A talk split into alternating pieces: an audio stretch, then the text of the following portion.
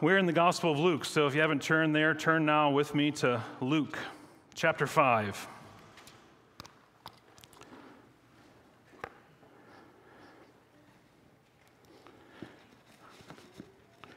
Not too long ago, I was driving and, uh, and noticed in front of me a car that had just, it was littered with bumper stickers. Uh, from some that said coexist to let's just love everyone. But one in particular caught my eye, and the, and the bumper sticker said, question authority. And if we're all honest this morning, we all have trouble with authority sometimes in our lives. Uh, we want to question authority. And even now, questioning and resisting authority seems to be the national virtue. Uh, when I use the word authority, I mean someone who has the right to make judgments that binds others. Authority, though, is not the same thing as power. Power is ability, like the strength to throw a stone. At the age of 15, I was the height that I am now, and I had the power and ability to drive a vehicle but I didn't have the authority. The fact, um, the fact is, however, that God has built authority into every fabric of our life, of our universe. Our societies could not function properly without it. The opposite is anarchy, a state of lawlessness or disorder due to the lack of authority. Authority is a moral right or a moral permission slip to make judgments and exercise power that's given in a particular domain with a specific term specified in the authorization given. It's a license or, or permission that's been given to someone. I have to obey a policeman that pulls me over about the speeding limit, speeding limit, but I don't have to obey him about whom I should marry or how many kids I should have. Policemen have been given authority to manage the roads, but not given authority to manage my family. To use another example, as a father, I have authority over my children. They fall within my, the domain that's been given me. Yet my authority is limited because, in turn, I'm under a higher authority, God's authority. I, don't possess absolute authority to do with them however I please. Rather, it's, it's been given under the specific terms authorized to me, which was God given to me as Father. God alone is the only one who has absolute, unquestionable authority. His authority is. He has the right to tell us where to live and what to eat and how to dress and whom to sleep with. His authority is not subject to judicial review or job termination because we didn't vote for him, for him to come in and we didn't hire him for the job. His authority isn't subject to any human laws or powers. God's authority is above all and over all. And God possesses an intrinsic, intrinsic moral right to rule, to make judgments and exercise power as he sees fit. Like an author who writes whatever he pleases, so the author over all creation has authority over all of which has been made. And all this was well and good for the religious teachers. They understood this during t- Christ's time on earth. Except, as we'll find in this story, they didn't understand who God was.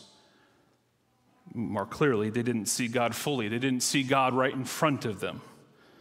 See, God's authority stood before them in the flesh, and they didn't believe it, and they didn't submit to it.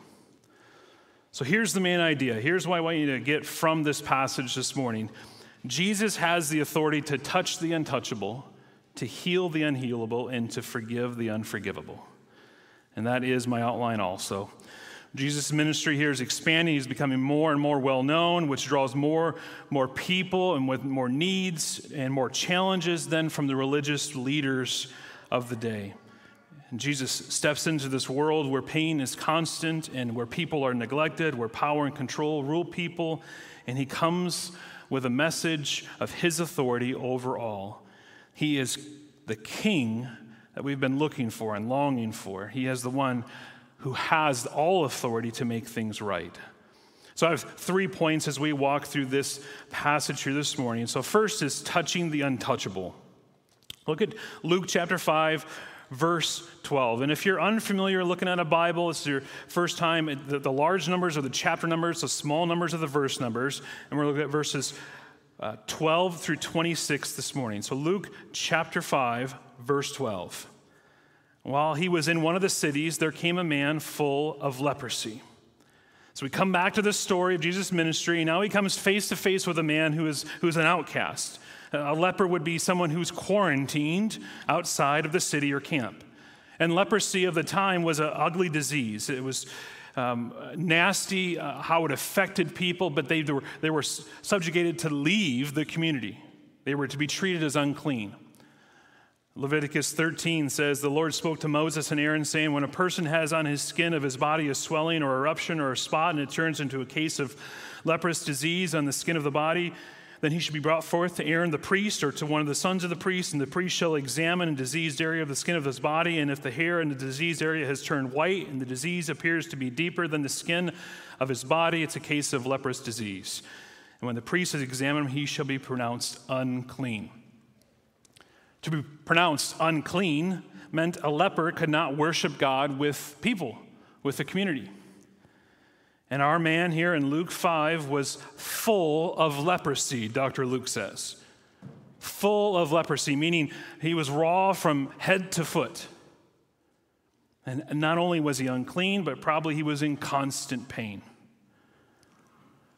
So to think through, putting yourself in this position now of what he's suffering with the constant pain, but not only that, he was deemed unclean, so he had to leave. He was separate from God's people. And so the shame that would follow this man. See, in Jewish society, this, the leper was a reject, an outcast, an untouchable. The Pharisees of the day had developed a theory of salvation by discrimination. One must keep oneself from any contact with the sinners of the world, from the outcasts of the society. They were to be elitists. They, they would have no dealings with these people, or Samaritans, or even tax collectors, as we'll see through Luke's gospel. And they would never, ever come close to a leper. Josephus, the ancient historian, said that lepers were treated as if they were, in effect, dead men. The leper was then like a walking corpse, and his cure was then likened to be raising the dead. It seemed impossible. And they didn't just, as I said, lose their health, but they would lose their family and their friends and their home and their livelihood. No one would be able to interact and come close to them, to see them, to talk with them, to share life with them. They were completely untouchable. They lived with no hope. They had no peace, no rights, no future, no joy. They were separate. And continuing here, he says, when he saw Jesus, when the when the leper saw Jesus, he fell on his face and begged him, Lord, if you will, you can make me clean. And Jesus stretched out his hand and touched him, saying, I will be clean. And immediately the leprosy left him. See, it would be a huge risk for this leper to make his way to Jesus. I'm sure at this point in his life, he's, he's accustomed to people avoiding him at all costs. I'm sure he, he approached with trepidation. Will Jesus, ev- will he evade me like everyone else does in my life? Will he flinch when he sees me? Most likely, people would have seen this, and most people probably would have backed away in fear. Mothers clutching their children, bystanders gasping in unbelief. So, whatever hope he might have had to return to a normal life was all wrapped up in Jesus' authority to cleanse him. And his request here centers not on Jesus' capabilities, but on his willingness to heal. He says, Lord, if you will, you can make me clean. Lord, if you will. It wasn't like he was unsure if he could. He, he, he knew his ability was there. It, it seems he believed he could, but the question was, would he? Maybe Jesus wouldn't even touch him. Maybe Jesus would turn away. And instead, though, he just he throws himself down, prostrate, humbled before Jesus. And Jesus was willing as willing as could be. And he was also able because Jesus had the authority to cleanse. And with one touch, in that electric moment, as the high voltage of divine power coursed through the strong arms of Jesus, the leper was cleansed. But I want you to notice something, friends. Something magnificent happens after Jesus touches this leper. Jesus stays clean himself.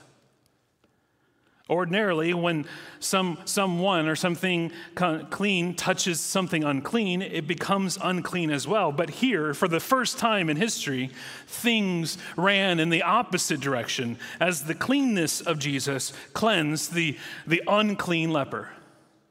His cleanness is more powerful than this man's uncleanness. And this was brand new, this was never seen before. Jesus doesn't give him instructions on what he should do to be clean, like go down to the Jordan and, and dip your body in there. No, his, his word and his touch cleans this man. And his shame leaves just as quickly as the leprosy did. See, Jesus is altogether different than the teacher and the religious leaders of the day.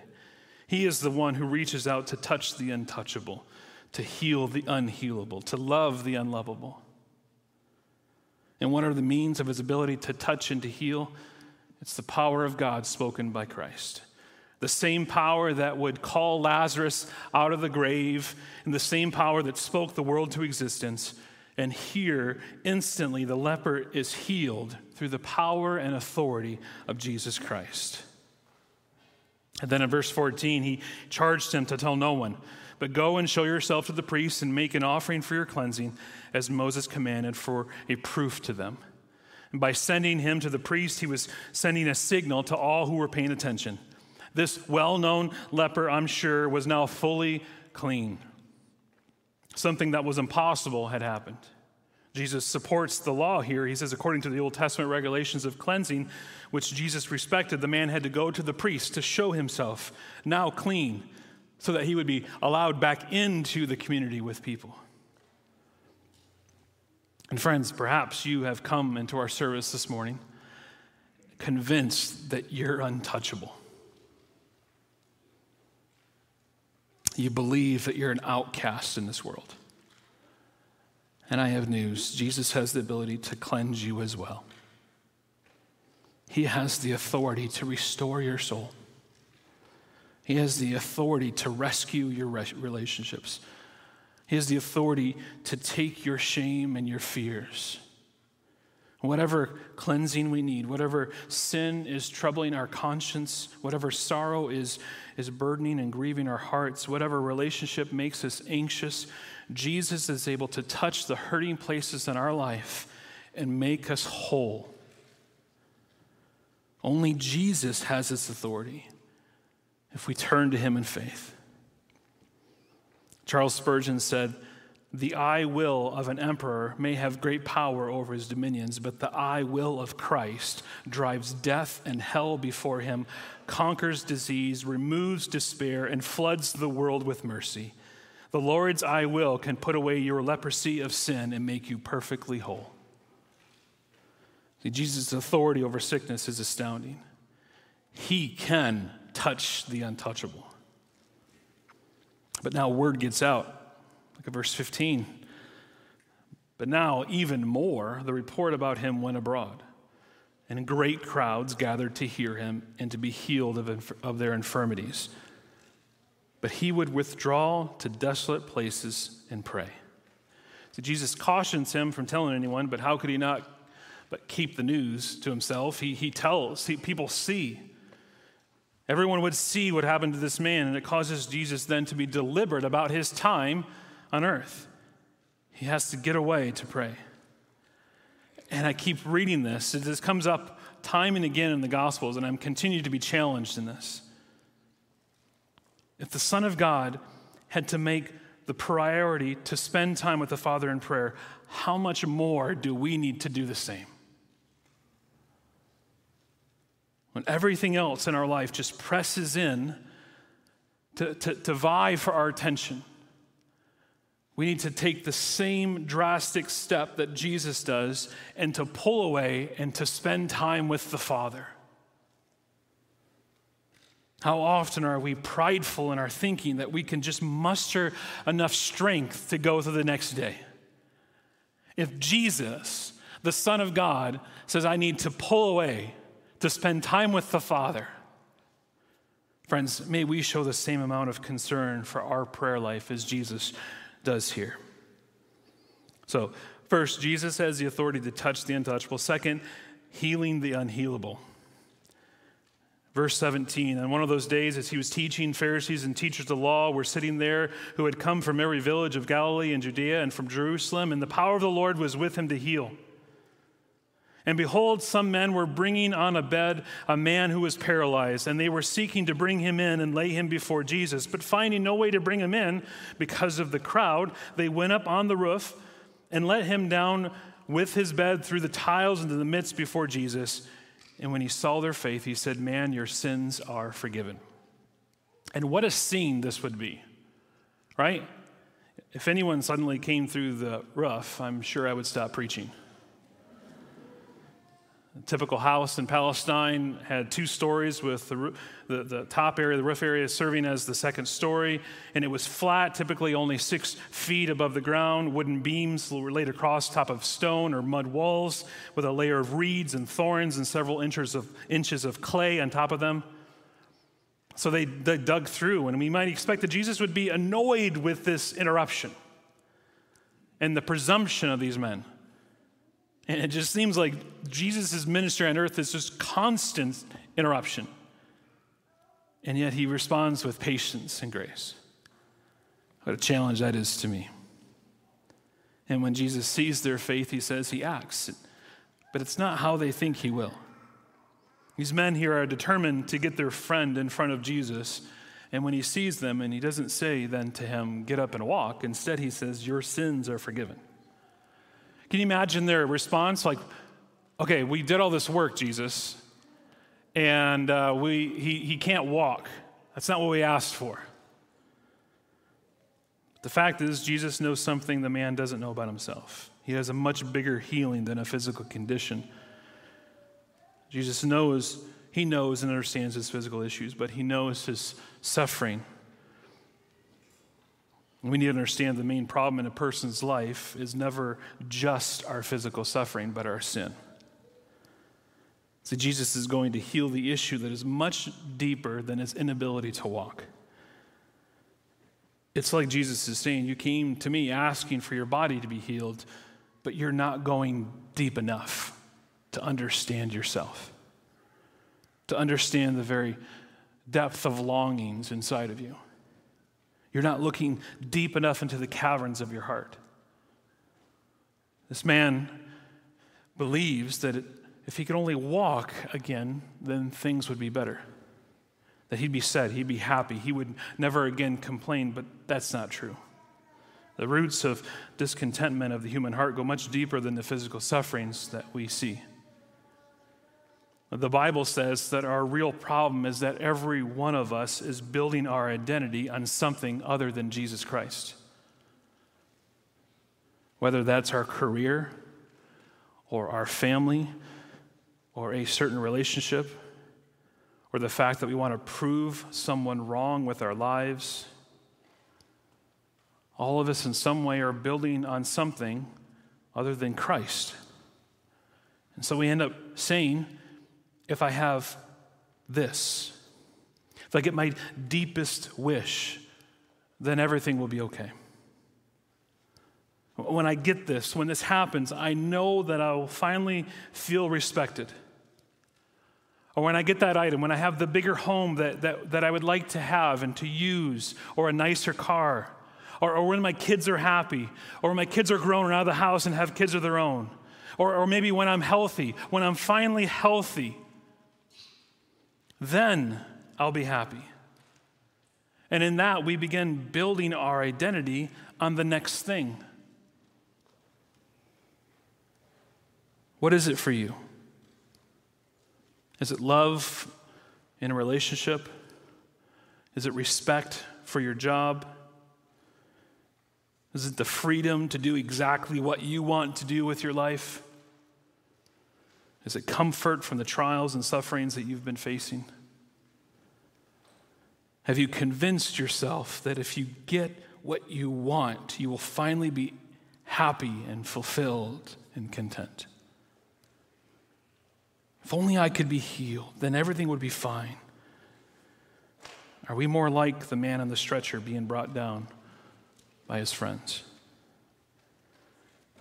And when we do that, when we think that way, what we're doing is we're making those things many saviors in our lives. But the tragic thing is that when we get it, when we secure that mini savior, it will eventually turn on us and we will feel more empty and more angry and more unhappy than we did before. See, friends, those mini saviors in our life never satisfy us. They only zap our energy and love. And Jesus is saying to this man this morning and to us if you have me, I will actually fulfill you. And if you fail me, I will always forgive you. He's the only Savior who can do all of that. All the other Saviors that we run after in this world will only crush us and destroy us. But Jesus comes to bring us life. Some, I'm sure, here or even logging online have come to church to come and to watch and to be a part of what's happening here, and you're looking for help, you're looking for guidance, for encouragement and peace. And maybe you just come to get a little boost to your spiritual life, but you're fooling yourself thinking that if you get this boost, this bump that you're looking for, that you can just go back to the search to fulfill yourself with anything other than Jesus Christ. See, almost always when we first come to Christ, we say, Something else is my deepest wish, my deepest longing. Jesus says to us, You need to go deeper than that. Something yet deeper. We, we need a deeper healing, a, a real cleansing. We need forgiveness. Sometimes, if we're honest, we, when we look deep within our hearts and we see our sin, we walk away thinking that's, there's no way that God can forgive us. That leads me to my third point forgiving the unforgivable. It shouldn't be surprising to us in the ministry of Jesus was attracting more than just the sick and the, the demon possessed but it begins to attract the Pharisees and the teachers of the law from all parts of the country. There is no motive stated on why these teachers and Pharisees are here, but it seems clear as we walk through Luke's gospel that they're there to test the teaching of Jesus Christ. They're there to check on the truth of the stories that are being circulated about this teacher and healer and, and one who, who cast out demons. So he says, Luke says in verse 21, and the scribes and the Pharisees began to question, saying, Who is this who speaks blasphemies? Who can forgive sins but God alone? Who has the authority to forgive sins in this world? That's, that's the issue. See, the teachers of the law were the religious lawyers who supported the development of the extra biblical tradition, and they questioned Jesus in their hearts. Who can forgive sins but God alone? You know, they're right. They're exactly right. The teachers of the law are spot on. Only God can forgive sin because all sin is ultimately against God. Do you understand that, friends? Only God can forgive sin because all sin is ultimately against God. Every sin ever committed is fundamentally against God. That person doesn't ultimately own themselves, God owns them. We are made in the image of God, made for God's purposes. So when you sin against someone or even yourself, it's a real and actual wrong thing. But the roots of its wrongness is ultimately against God in His image. So you need to understand how, how sin, every sin becomes, is very important to understand this because there's no throwaway sins. And the essence and nature of sin is rebellion against God Himself. Sin is true rejection of God. It's orphaning yourself, it's pulling yourself away from God. And, and when you begin to see the magnitude of your sin, you will respond like Peter did earlier in this chapter. You are humbled and humiliated and brought low. You can't stand to be in the presence of God because you see yourself. And the point of the gospel isn't that we stay there. That's not what Christ says. No, he picks up Peter to see him. And see, when we honestly see ourselves for who we truly are, then we begin to see the greatness of forgiveness in Jesus Christ. And as Christians, friends, we should never get over the fact that God would forgive us. God truly forgives the unforgivable in Jesus Christ. And these teachers are astounded by his words. See, when Jesus, verse 22, when Jesus perceived their thoughts, he answered them, Why do you question in your hearts? Just a side note, just a, a good reminder, because the Bible says this God knows all of your thoughts. I hope that freaks you out today. He sees everything. It should comfort you also as we walk through this because God sees everything, and yet He goes after us. Jesus knows the secrets in the hearts of these men as they sit here and question Him. He knows the motives of their heart, He knows what's rolling around in their minds. See, when Jesus says your sins are forgiven, the teachers are shocked and angry. They believe that Jesus is blaspheming God. And the issue is whether he has the authority to forgive sin. You can only forgive a sin if it's against you. That's why when Jesus looks at the paralyzed man and says, Your sins are forgiven, he's actually saying, Your sins have been really against me. And the only person who can possibly say that to a human being would be their creator. And so you, un- you understand more their shock now? Jesus is before them telling them his, their sin was against him because he's God. He says, Why do you question your hearts? And then he says in the, the explanation, which is easier? Verse 23, which is easier to say, Your sins are forgiven you, or to say, Rise and walk? But that you may know that the Son of Man has authority on earth to forgive sins. He said to the man who was paralyzed, I say to you, rise, pick up your bed, and go home. The biggest issue in your life is whether or not we see Christ as the authority of God Himself. Jesus, the religious leaders here know that Jesus is claiming more than to be a miracle worker. He's claiming to be the Lord of the universe. And he's driving home the truth that Jesus is more than a mere man, he is God.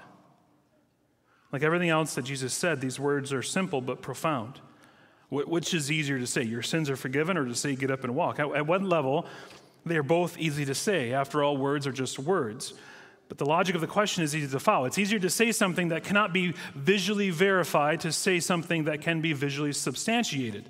The easier the claim from the observer's point of view is the claim to forgive sins, since one cannot easily prove it wrong. And the issue is this Jesus' claim an empty word now, or is it a real thing? Does Jesus' declaration of forgiveness have God's power and God's word behind it? And in this way, Jesus links the healing tightly with the spiritual message that he bears in his person. Forgiveness is something that comes from God's throne. So who knows whether it's real or has been granted? But when someone says, now rise and walk, everyone knows right away whether this person who says he has the power to heal. So either the paralytic will get up and walk or he won't, and then the person speaking has been exposed as a fraud. Jesus is laying it all out here. And, note here in this, and I won't get into greater detail, although we'll see it through Luke's gospel, but he calls himself the Son of Man. It's the first time in Luke's gospel that he calls himself. He'll do it 24 more times through the end of the book. And Jesus reveals himself as the Son of Man and indicates the extent of the authority that he possesses. If the man gets up to walk, the miracle talks about the Son of Man and his authority to not only heal, but also forgive sin. In the Old Testament, no one, no priest, no prophet, no theologian had any such authority that Jesus is claiming. They could pronounce in God's name that God had forgiven or would forgive personal sins, but none had the authority to pronounce forgiveness in his own name as Jesus Christ is doing here. See, Jesus knows what these teachers are thinking, and so he deliberately takes the first step towards the cross. He is not simply a miracle worker, He is the Savior of the world. And He knows that He's going to be killed for this.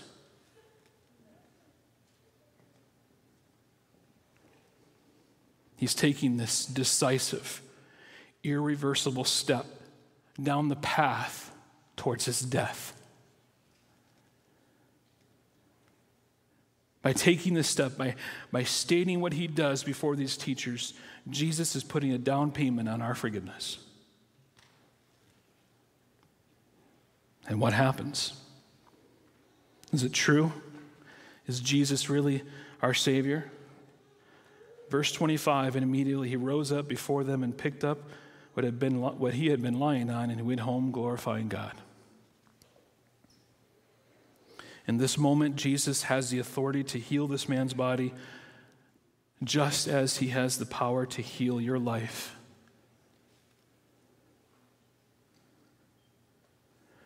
Just like Jesus has the power to work in your career and give you a spouse and give you respect you've been working for all these years, he has the authority to do that. But Jesus knows that it's not nearly deep enough to your greatest need. We need to be forgiven of our sin against Him. That is the only way our discontentment will be healed. Jesus truly forgives the unforgivable. Jesus acts with the power and authority of God to heal and with the power and authority of God to announce forgiveness of sins. And all sin begins with the lies told to oneself. Sin has a capacity to deceive us so that people don't recognize the product of their action for what it truly is. And the consequences of sin, however, follow the sinner like a string of cans attached to a car. Jesus is announcing that he has the authority to act on God's behalf. He can pronounce forgiveness because God had already done so. Having forgiven now the paralytic, he proceeded to release him from his bondage in his legs to give him the strength to walk to the glory of God. And how do the people respond? Last verse, verse 26. And amazement seized them all, and they glorified God and were filled with awe, saying, We have seen extraordinary things today. I love that phrase amazement seized them all. When was the last time you were amazed at Jesus Christ? When was the last time you were astonished at the extraordinary things Christ has done for you? I mean, as Christians, we have seen God do remarkable things, haven't we? I mean, first and foremost, that He saved us. I, I got to tell you, one of the, the most enjoyable aspects of pastoral ministry is sitting in membership interviews and you think that sounds boring. It's not. It's rehearsing the remarkable things that God has done. Amazement seizing them all. That Jesus Christ came into the world to save sinners. He lived in our flesh to offer God the righteous obedience that we owed him. And he died in our place as an offering to satisfy the wrath of God against our sin. This is what we should be rejoicing in, friends. But one thing I notice in this is that there are many who see and hear the message of Jesus Christ, to see and hear the power and authority of Christ, and they leave unchanged. We don't read here that many turned and understood their sin and followed Christ. They were amazed this is the gospel of amazement. But it didn't humble them. Perhaps some were convinced that they were too unclean. Perhaps that's you. You've sinned too much for God to save you. But Christ didn't turn away from this man, and he won't turn away from your humble prayers either. So turn to Christ in faith this morning. The last thing I want to mention to our Christian friends here this morning uh, Christ's cleansing of the leper demonstrates two things for us his divine compassion and his divine authority. Cleansing a man is not the same thing as saying that on the grounds of compassion that dirt should no longer be strictly regarded as dirt. Cleansing presumes that dirt is dirty and ugly and dangerous and unacceptable. Jesus doesn't minimize dirt, he just cleans him. And so I ask, whom do we think today as unclean? It's an important question for us to ask. The church has a Savior who cleanses the unclean, yet as a church, we have a history of rejecting the unclean. In our history, not just our specific, but the church, has regarded persons with AIDS as unclean during the early days of that disease. And many Christians today believe that those who struggle with same sex attraction and desires are unclean and ultimately unwanted in the church. Or drug addicts, or alcoholics, or homeless seem to be the lepers of the day. Who is that you regard as unclean? And if we're tempted to withdraw from them, we need to be reminded of our Savior.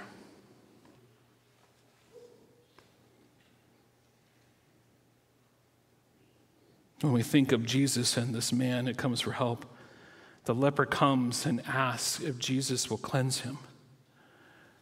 The word will in this question, both in the leper's request and in Jesus' answer, is the Greek word for wish or desire. The leper was asking about Jesus' deepest desire. And Jesus revealed his deepest desire was to heal him. When we take the Gospels as a whole and consider the, the complete picture given to us of who Jesus is, what's, what stands out most strongly? Is it that he is the fulfillment of the Old Testament hopes and longings? And he is the very one whose holiness causes Peter to just buckle in fear, fully aware of his sinfulness? Is it his, his amazing teaching, the one who knows the hearts of everyone who comes in contact with? To me, it's the dominant note left ringing in our ears after reading Luke's gospel. The most vivid and arresting element of the portrait is the way the Holy Son of God moves toward, touches, and heals, and embraces and forgives those who are least deserving. And he truly desires to do that. Jesus doesn't back away, he moves toward them. This is our Savior. And, Christian, let this bake your noodle today. Jesus Christ is closer to you today than he was to the sinners and sufferers when he spoke to them and touched them in the earthly ministry. He's closer today through his Spirit who indwells us. And Christ's own heart, who envelops his people with embrace nearer and tighter than any physical embrace could ever achieve. His actions on earth in a body reflected his heart. And that same heart now acts in the same ways toward us, for we are his body. So may we leave this place now, this morning, more in love with Jesus. And I pray more assured of his love towards us than when we came in. The love of Jesus envelops us and keeps us and holds us tight. Let's pray.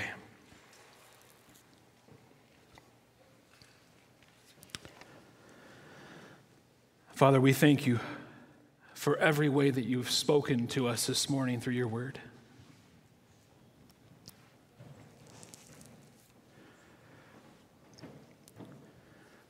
We know that in the life to come, the hours we've spent together will seem like passing moments. What a joy it is, God, to gather with your people. And we know from your word that you clearly see into us and in ways that we don't even see ourselves. It's not always clear to us. We ask that you would show us ourselves and you would forgive us for our pride in thinking that we know more than you. And that you would forgive us of the sin of seeking treasures on earth more than seeking you. And we pray, Lord, that you would cleanse us from our sins and that you would forgive us for our distant hearts. And we see in our Lord Jesus an amazing display of your love to those who are broken and needy. We pray that you would teach us of your great goodness to us in Christ, of your amazing love. Father, win our hearts to you. Make our hearts soft in your hands. And teach us to love as you have loved us. And we pray this for Jesus' sake and in his name. Amen.